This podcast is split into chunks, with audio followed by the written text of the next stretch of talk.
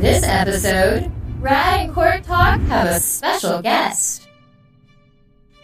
Hey there, everybody. Welcome back to another Pure Fandom podcast of Brad and Court Talk. I'm Brad. And I'm Court. Tonight we'll be discussing Syfy's upcoming series, Channel Zero Candle Cove, with Luisa D'Oliveira. Welcome, Hi. Luisa. Thanks. Happy to be here. Great to have you here with us. Channel Zero, uh, Candle Cove, is based off of a creepy pasta. For those of you who don't know what a creepy pasta is, it's an internet horror story that has been shared around the internet and forms to dis- dis- to disturb and frighten readers. Hence the name creepy pasta, as it's been copied and pasted across the internet. So, Louisa, have you read or listened to any of the internet versions of Candle Cove? Absolutely. I read the original as well as a couple other versions that were written by um, other writers who were not Kris Straub, who was the, the writer of the original one. And they were so freaky that at first I wasn't even sure I was going to be able to handle the material. Um, I'm also a big baby when it comes to horror. Um, but there was something so simple about the original material, about the original Candle Cove, um, that just kind of tapped into your mind in a really, really real way. And, and even though it was very scary, I, I really liked it a lot. It's So, how would you rank the creep factor on Candle Cove then? Um, for the, the original material or the, Well, both. the show? Both. About um, from a s- on a for like a on a psychological uh, scale, probably like a nine. It's it's high up there. Oh, so watch it with the lights out. Yeah, absolutely, absolutely. It's it's it's really about drawing you in and and to the point where you're not quite sure what's real and what's not. Am I crazy? Am I not? It's that it it puts you into that weird headspace. That's the whole uh, feeling behind it. It's definitely something you want to watch in quiet Awesome. and darkness. Yeah. So, uh, looking at the trailer, unlike Brad, I don't have a lot of exposure to creepypasta. The trailer kind of gave me Outer Limits Twilight Zone vibes. The series is going to be like an anthology, right? Mm-hmm. Yeah. Okay. And this chapter, of course, is titled Channel Zero Candle Cove. Mm-hmm. Okay, cool. so how did Yeah, it's great. They're doing a different um, different story every season, different cast. So it, it, it's it's there's an incredible like freedom that we've seen so far, even with just our own um, our own season, because because it's cl- uh, it's not open ended. We can create sort of whatever we want for these six episodes, and Syfy has been wonderful in that they've given us a bit more, I think, free reign than maybe they would have if this was a series that would that was open ended and that would continue because there's less pressure to get things perfect and get everyone from the network on board um, because it's only going to be six episodes long. So there's a real uh, freedom to kind of okay, well, what are, what are the what are the real like the creatives on the ground want to do and how and the people who are sort of really immersed in the day to day once we're up and running like what do they want to do and, and it- it's been really really cool to have that freedom. I've really enjoyed shows that do that. There's a certain freshness that you can bring to it that you can reboot yourself like every time you come back. Mm-hmm, mm-hmm. And they already announced the second season was uh, Channel Zero, the, the No End House. Which has Mhm, already that's right. released. So, I mean, it's always Yep. good to know when we have a new series starting off that there's a second season coming, so we can look forward to that creep factor after after we see what's going on with this one. Yeah, it's exciting for me because I mean, obviously we know all about our season, but then it's an entire mystery. I know I know a little bit about the second season, but just vague, vague brushstrokes is all that um, Nick would give us. Uh, and I, I, I, I'm, I'm just really excited to see it because knowing how well ours turned, I really think ours it turned out great, and I so I think that the second season is going to be wonderful as well. So is it going to work so that you can become involved in the different anthologies, the different stories as they roll out? No, it's it's not in the American Horror Story um, uh, range where they tend to bring back cast. It's really once you've done one, that's sort of it. They, they so far have decided not to use their people again. But I mean, this is only on season two, so who knows? Maybe a couple seasons down, Right. assuming this continues, maybe we'll get a call and some of us will be coming back. I don't know. I'd be, Yeah. I'd love to go back. It was wonderful. Yeah, that would be really cool to see you again. yeah. How did you get involved with this project? this one was it was kind of just it, it wasn't a really heavy um, audition process. I just got an audition, sent a tape in. It wasn't even in person because they were casting it out of Toronto, and I'm based in Vancouver. Um, and I sent in a tape, and that was it. The director saw it and loved it, and they cast me off of that. So it was kind of the easiest project I've ever booked in that sense. There wasn't much pressure, and it ended up it ended up being that every single person I felt that that Craig, our director, cast off of tape um, as well everyone in general was just so wonderful. There, he really has this ability to get a sense of the actors, like what their energy is, and and I think he really cast all the right people for all the right roles because it's you know we worked together for over two months and you really get to know people. A couple couple of them I already knew from projects beforehand, and we got to know these people even more and even more, I started to see oh I I get why you were cast as this role. Oh okay now I can even see more why you were cast as this role because there was just bits and pieces in who we are as people that just resonated so completely with these characters that we were playing. So I, I got to give full credit to our director for that. So when you auditioned, did you already know who you were auditioning for, or you just did your tape and they said, "Oh no, she's going to be perfect for so and so"? They it was I knew who I was auditioning for, so I was auditioning for Amy Welsh for the sheriff's deputy in this small town, um, and I think that like there was no oh maybe she would play someone else. There's really only a handful of of main characters, and um, this was the only one I would have been right for. And I've played a, police officer before, and I've played a sheriff's deputy before. There really seems to be sort of an area that I've like spread wings in, so it felt like a pretty easy transition into this role, and I think they sensed that too. Can you tell us a little bit about your character? Yeah, absolutely. Um, so she grew up in this small town that she's now a sheriff's deputy in. Um, she's a little bit of a, a tomboy, just a bit, and and um, really friendly person. Really loves her job, loves the people she works with, and she's had a pretty good life. She hasn't had anything too difficult happen to her. Any any really intense challenges in her life. It's been a really um, good, warm sort of upbringing. Um, and so as these these strange things start happening in the town, and she is one of the deputies in the sheriff's department, um, a small sheriff's department because it's a small town. She's starting to have to pull weight that she's never had to pull before, and she's very intelligent and she's she's up to the challenge. But it's it's just that she's doing this for the first time, and it's it's uh, it's like nothing she's ever experienced before. It's not like nothing a lot of these people have ever experienced before. The people who are young on the younger side, I would say, in this town, because the ones who are a bit older, they there's a familiarity here. So she's she's getting a bit of a trial by fire. All right. And what was the most challenging thing for you stepping into this role?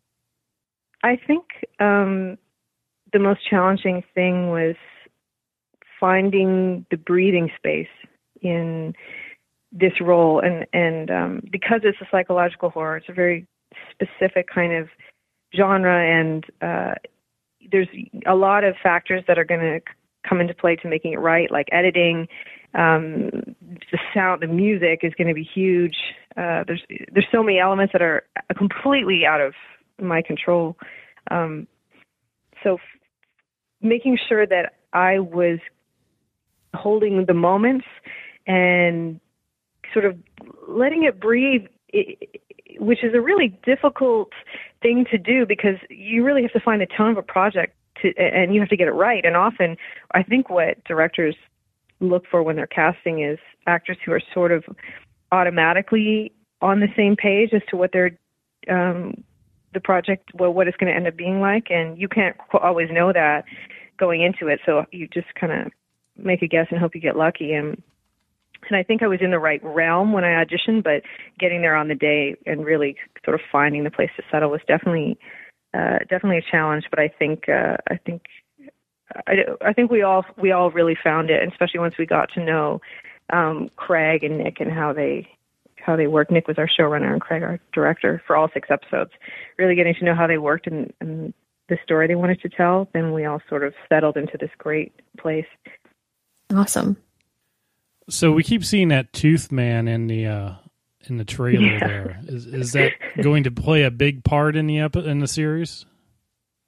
Yes, it's it'll be significant. It's definitely not the only creature-ish thing, I guess I can say, it, but it is a very prominent one.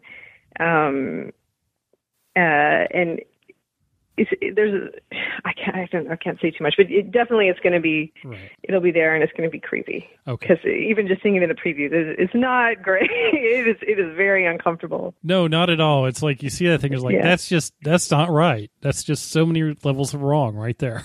It is so many, so many levels. Everything in your body wants nothing to do with this gross thing that is sitting across from this kid at a table and eating teeth out of this kid's mouth or out of his hand. It's just, it's just, it's not. It doesn't feel good. Just screams run away right there. Yeah, exactly. So the effects they they're practical then. yes, everything is. Um, as far as I know, I believe almost everything was uh, was real. It's the amount of like CGI that they use is going to be very little, if any. I don't even know if they're using any. It was really important to them that they made it as visceral as possible, which led to some really incredible stuff on set. Yeah, because that Uh, helps you guys if you can actually see what it is facing you. hugely. It's I, I've done so many TV movies and, and and disaster films and things like that where you're looking off into the distance, imagining there's you know a massive tornado coming at you, and you're trying to be afraid of it, but there's nothing there. You're looking at a beautiful blue sky, and which is a ch- whole challenge in itself. But it's so wonderful when you have something there in front of you, and it's terrifying, and you can just sort of let yourself react to it in this really, really real way. It's just it's so wonderful. And then the um I mean the whole art department, they have an absolute blast making everything. Oh, so looking forward to seeing that. Definitely. So, if you had only five words to pitch Candle Cove, what would they be? Um hmm, okay. Uh terrifying, uh dark, uncomfortable, disturbing and unexpected. Awesome. Yeah. Those are great words. So, I'm so looking forward to this. it's going to be cool. It's going to be really cool. It's it's it's a. I was trying to think of a good word for a slow build, but I I couldn't think of anything. But because it, it it will be a slow build. It's it it doesn't come and hit you over the head. It's going to invite you in. Like it's this this house that you're invited into, and you you're not quite sure what it's going to be yet, but you step in and and slowly things start to draw you in in in one way or another and then you're and you're not going to be quite sure what's what's real and what's not and and, and I really think it's going to be one of those shows where you just have to watch the next one. It, because you need psychological clarity to sort of make sense of of what it's doing um it's really going to be a captivating show i think.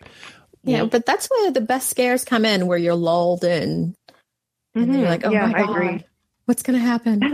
and that's what made me so excited about it reading the pilot um because it, it you can you could get that sense immediately from the very first scene.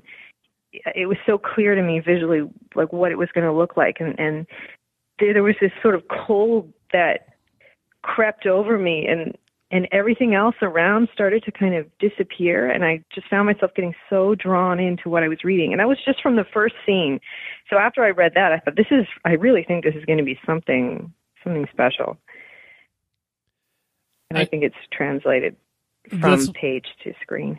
That's one of the things that sucked me into it also with the fact that uh, having read and listened to the internet version i'm thinking this is going to transfer over and it's going to be so good i got a feeling it's going to be one of these things because if when you start reading that the internet version and watching it uh, or listening to it it sucks you in so i'm like this is probably going to do the same thing and i'm not going to want to end you just want to keep going hmm Exactly. Yeah. Exactly. That's exactly it. Because that tone of that original story, it, it starts off as this casual conversation between people online, and it's it's it's it it gives you something that you know, and it's familiar, and there's nothing strange about it. And before you know it, it's taken a right turn and a left turn and a and a U turn, and you don't even know that those things necessarily have happened.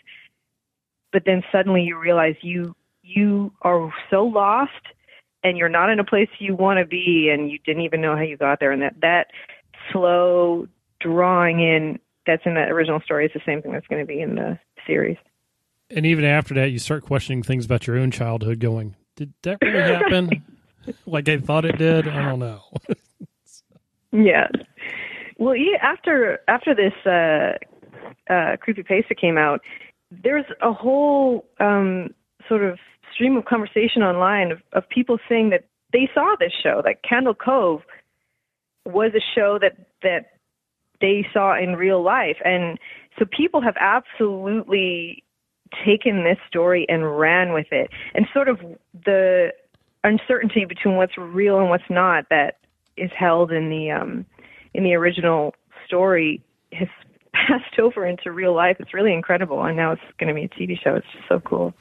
Well, that's funny you mentioned that. It's just crossing over to real life because that's a lot what the creepy paces do too.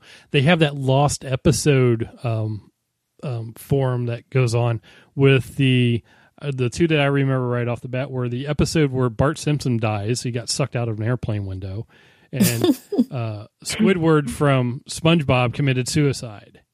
So they put that whole thing, and I remember reading some of these and people going, "I remember watching that episode." No, you didn't. Somebody just wrote about it. You think you Right. remember it, but it just which leads back to my other point of going, making you question your childhood of going, "Did that really happen, or am I thinking that happened?" Yes, I know. It, it's incredible the power of suggestion. When when something can do that and make you question things like that, it is is something special. It's a little scary too. A little scary.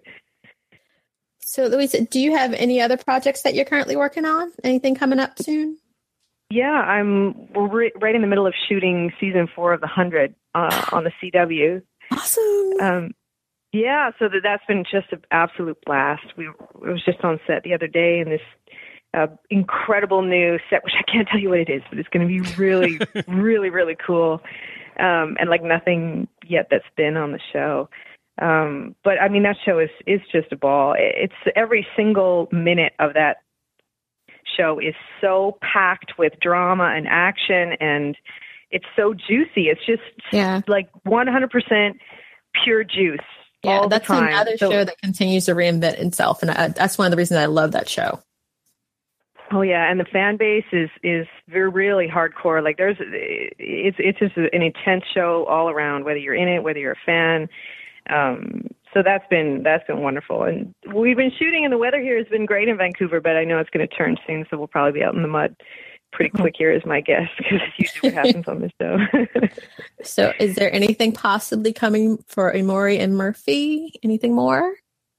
Well, I, I can say that um, Murphy, John Murphy, is definitely Emori's one strong connection on this show. Like he, Mhm. he's the whole reason why she's really around uh, at this point because of uh, the the wonderful relationship that they've developed. But now, after the um, the City of Light, there's a, a lot of awareness about Emori that um, all the other people who were chipped have, which they wouldn't have had before because she was kind of a, you know, before she met John, she was definitely a, more of a lone wolf with just her and her brother and flew under the radar. But you know, there the people know about her now. She can't quite hide the way she used to, and um, uh, and right after it all happened, she was in Polis with you know a whole slew of other Arkers and grounders, and um, so th- there's going to be some adjustments to do. She you know she has to decide where basically what now, um, and there are times when she's mixed up with people that she you know wouldn't choose to be with just because she wouldn't choose to be with any society really at all. She doesn't trust anyone except for john. Um so it's it's going to be really interesting to see how she deals with having to work with other people either with them against them um maybe a bit of both. I'm not quite sure because i i haven't uh you know we've only done so many episodes but that's i think the big thing that's happening with Emori right now, and definitely her and John are gonna, you know, we're gonna see them uh, together again because they have a real, a very real relationship, and that's not something that that you just write away and it in in in any easy way. Well, I know there'll be a lot of happy people out there who know that you'll be coming back on that show. So Definitely. me, me too. I'm so happy to be back on it. I love it. It's just great. It's been a ball. So, how can people reach you on the social media?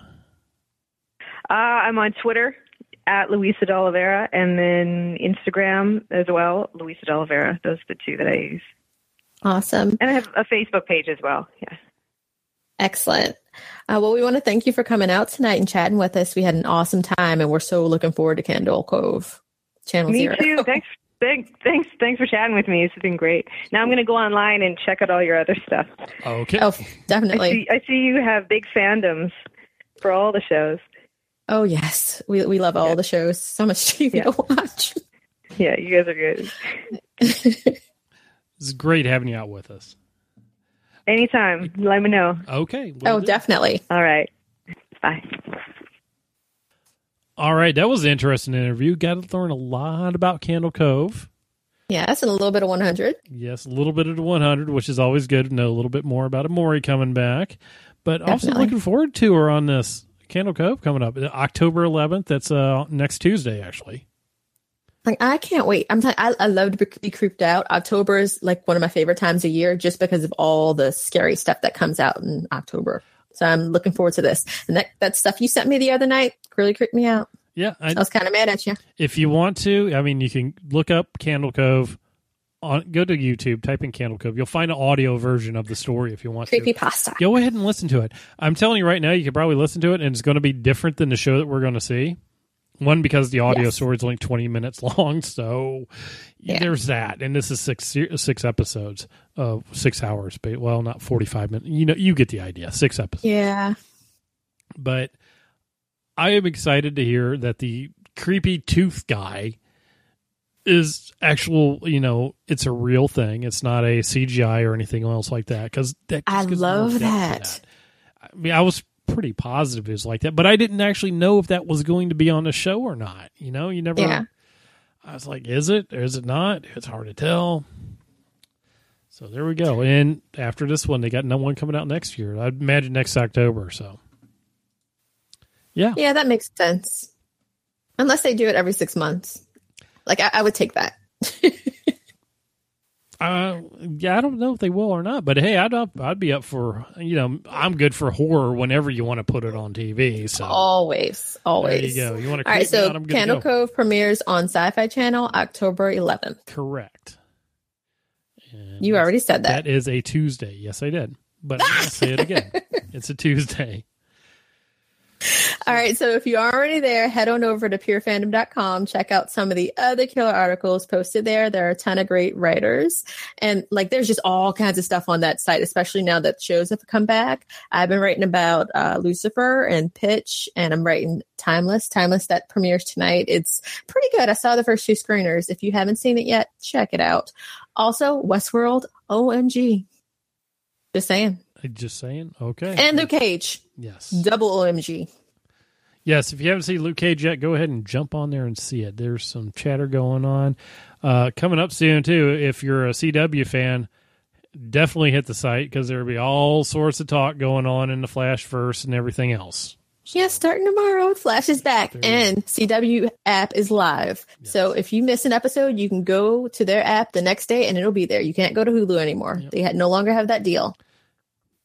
And if you want to find us on the Twitter, I'm Brad ZB. She's Jen Dev. Be sure to follow Pure Fandom as well to keep up to date on the latest articles that have been posted. Yes, and if you are watching Van Helsing, check out our group, Syfy Van Helsing fan group, Pure Fandom. Yeah, go look for us. We're there. And until next time, brush your teeth or else the teeth man's going to come looking for you. Oh no, put it under the pillow. Lots of money. Feed it. Feed it to him. That's it for this episode. Head on over to purefandom.com for more awesome content.